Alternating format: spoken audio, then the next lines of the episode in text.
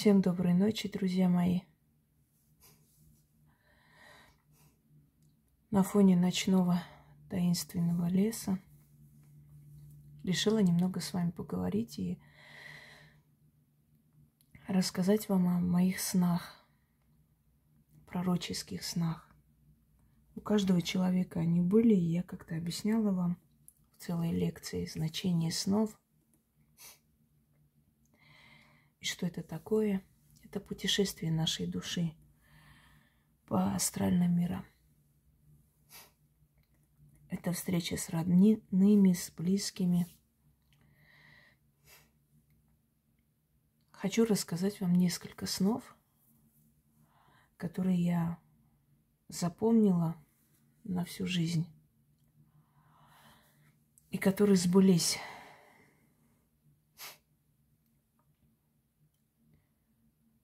Помню я себя вообще с того момента в жизни, когда мы с бабушкой сидели на таком старинном тахте. Этот диван такой своеобразный, восточный. И я спустилась с этого дивана и пошла играть. И вот с этой минуты я помню свою жизнь. Вы, может, удивитесь, но в тот момент мне было три года неполных. Да, я помню свою жизнь с этой минуты. Не четко и ясно, конечно, не э, сказать, что все события, все я понимала. Это потом я по крупицам собираю, там видения свои, э, услышанные слова и понимаю, о чем они были. Но то, что я себя запомнила с трех лет, как неудивительно, это так и есть. Я вам больше скажу. Я в четыре с половиной года уже умела писать. Ну и читать, естественно. Я писала. Э, мне диктовали, напиши, папа, приходи, принеси мне конфету. Я вот это вот писала армянскими буквами. Я э, оставалась у бабушки своей, прабабушки. Она тогда мало двигалась, потом уже вовсе не вставала. Она обижалась, когда меня забирали спать. Она говорила, мне скучно, вы даже этого ребенка не хотите со мной оставлять. И вот общение с моей прабабушкой, разговор, почему у меня такое, такая душевная связь с ней? И душевная в детстве, и духовная сейчас, потому что ее нет. Видимо, это сказывается – она умерла, я была маленькая. Но вот эти годы, проведенные с ней, с бабушкой, сидеть, часами я ей бинтовала руку, рассказывала что-то, она мне рассказывала, она меня чему-то учила, показывала, вот как солнце садится. Когда солнце садится, выходят такие вот на огненных конях, выходят такие рыцари. А ночью говорила, что луна – это женщина, девушка, дева, которая скучает по своему возлюбленному. И когда возлюбленный приходит ее спасать, то на Луне всадник появляется. И вот этот э, лунный заяц, которого мы видели, или кратеры, я в детстве, когда смотрела на Луну, мне все время казалось, что вот этот всадник идет ее спасать. Мой дед по маминой линии рассказывал очень много сказок, легенд. Он вообще любил с нами говорить. Дедушку я вспоминаю. Вообще дети, которые выросли с бабушками, дедушками, они интеллектуально развиты, это доказано. Бабушки, дедушки вкладывают в них все, что есть. Вот все, что они своим детям не смогли дать, потому что они были молоды, заняты, работали. Внукам это все отдают. Хотя смотря какие бабушки, дедушки. И вот мы с дедом возле деда сидели по ночам, и вот он рассказывал о темных замках, о девах, которые удерживают принцессу или царевну там в горах, вот, вот в этих черных горах, когда мы ночью смотрели, наши горы прям чернели. И он рассказывал нам, что вот там есть замок, и там удерживают эту прекрасную царевну. Э, и вот ее нужно спасать. И дед мой тоже говорил, как определять э, по звездам погоду. Один раз помню, мы в детстве начали считать звезды, нас поругали, что звезды считать нельзя, мало проживешь. Ночью нельзя под э, открытым небом пить, кушать. Э, на мой вопрос, а почему, сказали, черт ударит по голове. Ночью нам запрещали брать в руки ножницы или что-то острые, острые предметы, что нельзя, поранимся, темные духи ходят. Много чего. Много, много всякого, что мне запомнилось и осталось у меня в душе. Приходили их подруги, друзья. Я помню бабушкину сестру Ашхен. Она была очень красивая женщина, в молодости вообще красивая. У нее были глаза настолько синие, как кукольные глаза. Мне иногда казалось, что они неестественно синие. Она была светлокожая, блондинка с кукольно-синими глазами. И приносила мне все время вкусную гранату. Я знала, что у них граната очень сладкая. И однажды, когда я болела с температурой, она мне принесла эту гранату, я сказала, я помню, мне было 4 года, я сказала, вот я выздоровлю, приду к вам в сад – и все-все гранаты оборву и съем. У меня была такая жажда гранаты. Вот. Э, скучаю я. Скучаю, потому что этот период был самый защищенный, самый невинный, добрый. Мир был добрый, все было волшебно. Мы не знали войны, не знали вражды, мы не знали голода, боли. Для нас мир был прекрасен. Конечно, поэтому все люди, чем старше становятся, тем чаще хотят вернуться в детство. Наша учительница литературы говорила нам, ну, языка и литературы говорила нам, что «Эх, дети, придет время, будете скучать по школе, но уже не вернетесь в этот возраст». А мы там «Ой, да ну, быстрее бы эту школу закончить, надоело она». А сейчас вспоминаю и думаю, какие мудрые слова. Какие мудрые люди. Искренне любящие тебя, которые заботились о тебе, ругали тебя, потому что боялись за тебя, переживали за тебя.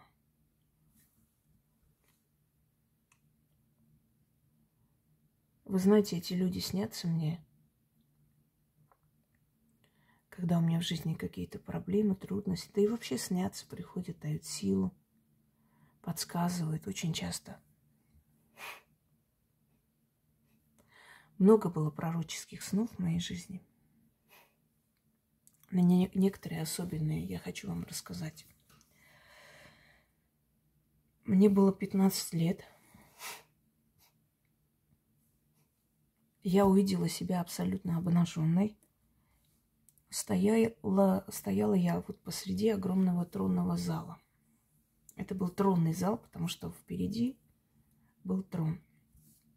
На троне сидел некто без лица, просто темная тень, силуэт человека. А вокруг было огромное количество людей разных эпох, разных нарядов, И ко мне подходит кто-то, весь в черном, берет меня за руку, и рука у него такая холодная, что я чувствую, прям холод пронизывает меня. Я шагаю покорно за ним. У меня нет страха, у меня есть любопытство, у меня нет стыда, что я как бы абсолютно обнаженная. И меня подводит к этому тронному, то есть трону, и голос говорит, повелитель твоей дочери сегодня 15 лет. И оттуда голос. Все, что тебе нужно, я тебе отправлю. И я проснулась.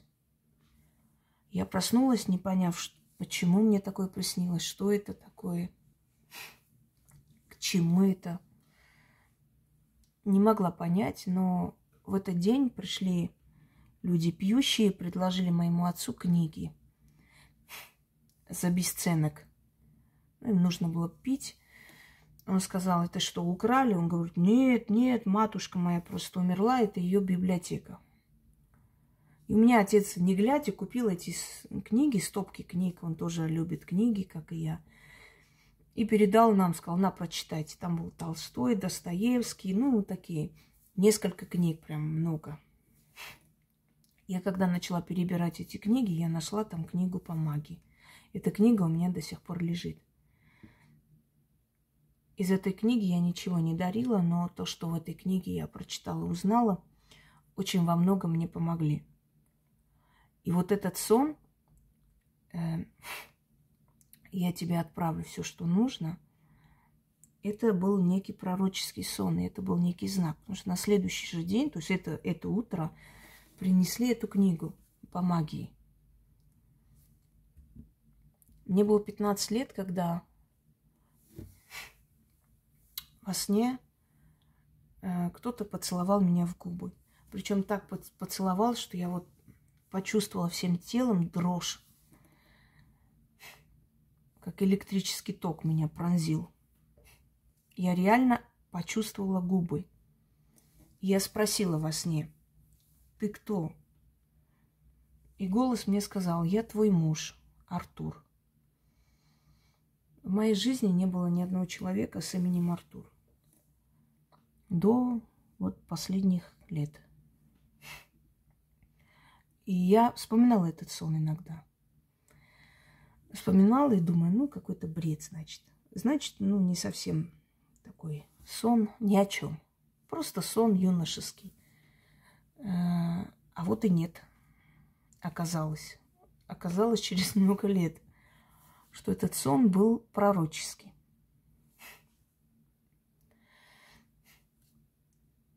Я перед тем, как собраться в Москву, увидела сон. Я стою, держусь руками за скалы и боюсь шелохнуться. Передо мной ходят, как в клетке, зад вперед лев и тигр. Огромные, сильные звери. И рычат. У них такой рык жуткий, что у меня прям все тело трясет. Мне львы всегда снятся, очень часто. Во-первых, львы тотем моего рода, у меня парфянские корни. И лев – это очень сильный покровитель. Львы обычно снятся людям, которые становятся известны в зрелом возрасте, вот после 30 и так далее добивают своего. То есть у них зрелое счастье, позднее счастье. В жизни вообще все. Состоятся они в зрелом возрасте – и покровители, сильные духи тотема. Э, потому что духи верхнего мира, то есть духи, которые правят мирозданием, они обычно приходят в виде льва, тигра, барса э, и чаще льва, царствующего. И вот эти лев и тигр рычали и шли вот как бы возле меня. Потом становились, смотрели на меня, открывали вот эту клыкастую пасть и еще громче рычали на меня, как будто меня предостерегали. Я даже не знаю, как ругали меня, останавливали. Я проснулась просто в ужасе. С другой стороны, мне кажется, это был еще знак того, что что бы там ни случилось, мы будем рядом, будем оберегать. Я в своей жизни такие ситуации проходила ужасающие, что сейчас оглядываясь, я понимаю, э, ну нереально было выжить, просто остаться в живых. А, а я не только осталась в живых, я еще и в этой жизни состоялась. Но было нереально просто с самого детства. Когда ты в три года болеешь, ой, три месяца, извиняюсь, три года, у меня другая болезнь, в три месяца болеешь лейкемией, это передается, уже становится сепсис, то есть отравляется кровь, и уже никакой надежды. И ты выздоравливаешь, э, ну, я думаю, что это не просто так. Потом в три года, потом в 13 лет, потом в 23 года, потом в 33 года. У меня тройка очень так интересная вещь так играет роль. А, следующий сон, который я увидела, находясь в Москве. Корабль. Это был очень яркий сон, и я это запомнила просто на всю жизнь. Корабль идет по камням, по острым камням. Огромные скалы, он просто идет громыхая, бьется об эти скалы. Вот э, такой грохот стоит. Этот корабль идет по камням. И я в этом, на этом корабле нахожусь, я смотрю туда и думаю, ну как вообще, как корабль может по камням идти? Он же должен плыть. И вот корабль идет по этим камням острым, бьется, бьется, и потом бросается в огромный океан. И это огромное голубое просто море, такое умиротворенная вода и Индия. Я понимаю, что это Индия. Золотые дворцы, люди ходят в сари. И я поняла, что хотели мне сказать. Корабль – это жизнь человека. Камни – это препятствие. Предательство, боль, препятствие. И ты будешь идти, твоя жизнь, твоя судьба будет идти по этим камням. Но потом будет умиротворенная, спокойная жизнь, море. Без бури, без э, потрясения. То есть ты должна сначала эти булыжники преодолеть, потом – и Индия. Индия всегда была испокон веков символ богатства, славы. Все э, континенты, которые от, открывались, они открывались для того, чтобы найти короткий путь в Индию. То есть э, искали дорогу в Индию, находили Америку, на, поэтому э, апачи, то есть народности э, Южной Америки, но и Северной в том числе, э, их называли индийцы – подумали, что это есть Индия. То есть Индия это была мечта. Что мне хотел сон сказать? Твой корабль будет идти через эти острые камни к стабильной жизни и к твоей мечте, тому, что ты хочешь. Но перед этим ты должна страдать. Когда моя бабушка, папина бабушка, э, нет, папина мать уже умерла. Но ей было нехорошо, уже поехали. Самое интересное, знаете, все просят хорошей жизни, а надо просить еще и хорошей смерти.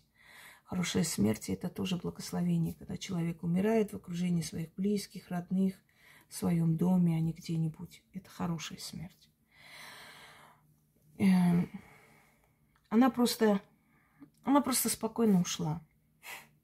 Она отца моего поругала, отправила спать, сказала, что ты сидишь всю ночь, иди спи, ничего со мной не будет. И до утра вот так спокойно она ушла. Вот она болела, и мам, то есть отец, тет, тети мои поехали туда. Поехали в Грузию. Она уже лежала, мы знали, что ей недолго. И у меня в этот день какая-то внутренняя какая-то тревога, какое-то непонятное состояние, не знаю почему. Я жила в Москве на 14 этаже. Ночью я услышала стук в окно. Где-то в 4 ночи. Прям жуткий стук. И голос моей бабушки меня позвал. Я вскочила, побежала к дверям, смотрю в этот ну, кто там? Никого нет. Я думаю, ну как? Это в окно постучали. Значит, ну, что-то такое. Но я привыкла таким стукам, звукам, как бы. Для меня не удивительно, но поскольку я знала, что бабушка умирает, я поняла, она ушла. Она пришла со мной попрощаться. Утром смотрю смс от сестры. Написано, что она пишет. Я уже знала, к чему. Я знала, что она напишет. Она написала бабушка умерла. Э, я говорю, я знаю. Говорит, как, откуда ты знаешь? Я говорю, она попрощалась со пришла. Когда-то один человек сделал мне большую подлость. Я ему очень помогла. К сожалению, так получается в моей жизни, что очень многим людям, которым я помогла, друзьям имею в виду, про остальных молчу, очень многим людям, которым я помогла, ответили очень страшной подлостью. Наверное, чтобы не быть не должны или как-то не чувствовать себя обязаны, не знаю. Неважно. Прошло много лет. 7-8 лет прошло. Я уже забыла про эту историю. Э, погоняла у этого человека был демон, потому что фамилия Демченко. И ночью проспаюсь от того, что кто-то садится на крест, ой, на диван в Москве. Просыпаюсь ночью от ощущения, что кто-то присел на крест, э, фу ты опять, на диван. Проснулась, смотрю, он сидит. Первая мысль, во-первых, как он сюда зашел, как он узнал, где я живу, не могу понять. Я проснулась. Я помню, что я проснулась. Я помню, что я подушку поправила, думала, это сон сейчас пройдет. Повернулась, нет, он сидит, смотрит на меня. И говорит мне, прости меня, ты меня прощаешь?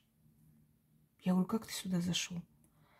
Он говорит, ты меня прощаешь, мне некогда. Скажи, ты прощаешь меня? Мне нужно идти, меня ждут. Я говорю, прощаю. Подумала, скажу прощаю, пусть уйдет. Что это за видение такое? Я говорю, прощаю, иди. И он вот так растворился в воздухе. Я проснулась. Естественно, уже спать не могу. Я говорю, да что ж это такое было? Пошла на кухню, начала пить чай. Ну, в общем, я не уснула до утра. Ранним утром, где-то полпятого, мне пишет знакомая оттуда. Привет.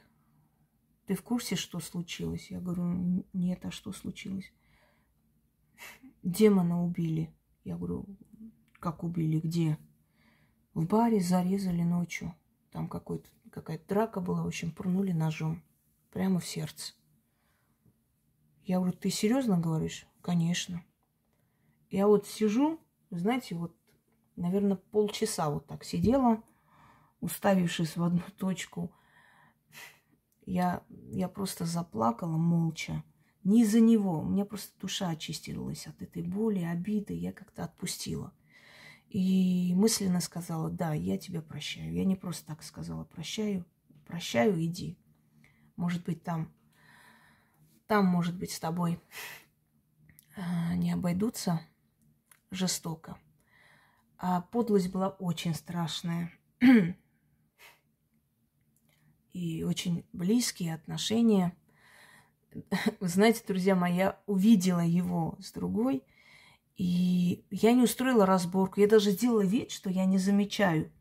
Я такой человек, я совершенно другой. Я, наверное, человек с, другого мира.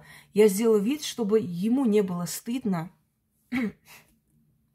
Я притворилась, что я не знаю его. Прошла мимо. И он мне написал, у него храбрости не хватило, написал и сказал, прости меня, я все понимаю, я поступил как подонок, да, но мне нужен, нужен карьерный рост, а она дочка генерала. Я ничего не сказала, ни истерики, ничего. Я сказала, я желаю тебе удачи с, с твоей дочерью генерала. Пусть этот генерал тебе все даст, чтобы у тебя в жизни было все хорошо, но я тебя больше знать не хочу. И забыла про этого человека. Э, с генеральской дочерью у них как-то не получилось, потому что он застукал ее в постели друга. Потом пытался со мной помириться. Ну, честно, я даже не ответила ему. Не то, что там не сказала нет, никогда. Я вообще, я просто не ответила, потому что я не знала, что нужно отвечать такому существу. Я ему не ответила ничего. И вот прошло столько лет, Видимо, ему дали, или он попросился прийти, попросить прощения. Наверное, он жил с этим грузом и боялся за это там ответить. Потому что то, что я перенесла и пережила из-за такой подлости, это не описать словами. Но я пережила, ничего. Я человек сильный и не такое переживала. И последнее, что я хочу вам рассказать. Эм, этот сон мне приснился, когда я была еще замужем, молодая, у меня ребенок был еще маленький. Случилось кое-что, и я рассказывала о своей жизни, не хочу повторяться. Ну, э, сон был такой. Я увидела ночью, как протекает огромная река. И на берегу реки две женщины режут корову. Причем режут ее так страшно, так ужасно, так не по-людски, с маленьким ножиком, прям, можно сказать, мучают. Я подхожу и говорю, я говорю, за что вы мучаете это бедное животное? Почему вы ее режете? И одна из них поднимает, мне, ну, поднимает голову и говорит, ну как за почему? На твои поминки режем. И я вот так прям встала и охладела. И тут же я вижу огромное кладбище. Огромное кладбище, просто лес крестов. И э, я стою возле ямы, зарытая яма свежая. Я прям стою. Я вижу по ту сторону бабушку свою, которая мне говорит. А я спрашиваю, я говорю, бабуль, а кому, кого здесь хоронить будут? Для кого эта яма? Она говорит, для тебя. И хватает меня за руку и тащит. Мне потом рука у меня болела несколько дней от этого ощущения. Она меня просто тащит, она не бежит, она летит, словно парит над землей, просто бежит. Я говорю, я говорю, женщина, ты при жизни еле ходила, а сейчас что бежишь-то? Я говорю, не беги, я не успеваю. Она, быстро, быстро, быстро, я должна вывести тебя отсюда. И она меня выводит из этого кладбища и прям толкает меня в спину и говорит, иди. И я пошла. И на следующий день меня чуть не убили. Это очень была страшная вообще такая вещь, которая произошла со мной сейчас, когда я вижу или слышу, например, по сводкам, там, убийство женщины в лесу или что-нибудь. Вы знаете, я знаю, что чувствовала жертва. Я все это ощущаю. Это животный страх. И если вы в фильмах смотрите вот эти а крики, ерунда это все. Каменеет внутри все. Это жутко животный страх. И есть такой момент. Либо ты соберешься силами, и вот твое хладнокровие тебя спасет, либо ты погибнешь. Приведу вам пример из природы, когда львы кидаются на буйвола. Буйвол обладает большей силой. Э, буйвол может их раскидать, распороть живот своими рогами. Но у, не, у буйвола начинается паника. От страха, от вот этой парализованности внутренней э, заканчивается кислород. Начинается кислородное голодание мозга, э, головокружение, обморочное состояние, и буйвола валят и съедают. То же самое у человека. В жизни, в любой ситуации нужно хладнокровие. В любой, даже самой страшной ситуации. Если вы хотите эту ситуацию исправить, разрулить, говоря на таком современном сленге, вы должны сохранять хладнокровие, самообладание. Вот только это меня спасло, потому что я сказала, что мы сейчас здесь одни, вам кажется, что никто не видит, вы меня убьете, закопаете здесь, никто не найдет, я понимаю. Но запомните, не милиции надо, нет, милиции, полиции, такие твари, они звереют от таких слов. Вот вас найдут, вот вы ответите. Нет, никакие угрозы в этот момент нельзя, категорически нельзя. Это не трусость, не нужно строить из себя героя в тот момент, когда ты не рассчитываешь свои силы. Э, трусость ни при чем. Ты злишь, ты в них пробуждаешь азарт действительно тебе навредить. Я просто им сказала, я говорю, запомните, вот никого здесь нет, но там наверху нас видят. то, что вы делаете. Вот там видит. Создайте для таких существ нетипичную ситуацию, чтобы то, чего они не ожидали. Крики, угрозы, такие существа, они к этому привыкли. Вы должны создать для них момент неожиданности, нетипичной ситуации для них. Тогда они, у них вот от шокового состояния они могут просто повернуться и убежать, потому что они не ждали. Они были готовы совсем к другому сценарию. Я сказала, там все видят. Я сказала, там все видят. И однажды за меня просто вас накажут. Очень страшно накажут.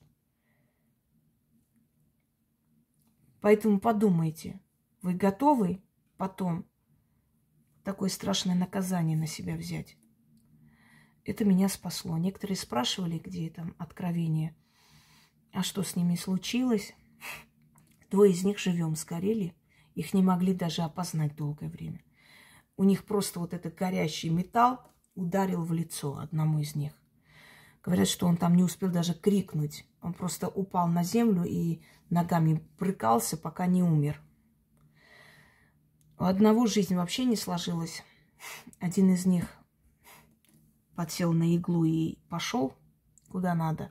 Так что все они ответили, я вас уверяю, за очень короткое время, за пару лет. Дело не в этом. Дело в том, что мои сны, они меня всегда спасали. И это не только у меня такие сны. У людей, у которых сильный род, как правило, пророческие сны. Духи рода приходят в обличии разном. То пугают, то говорят, то советуют, то какую-то сцену показывают, но предупреждают и спасают. Относитесь к таким снам очень серьезно. Не игнорируйте знаки, которые дают потусторонние силы. На этом все, друзья мои. Всем удачи и всех благ.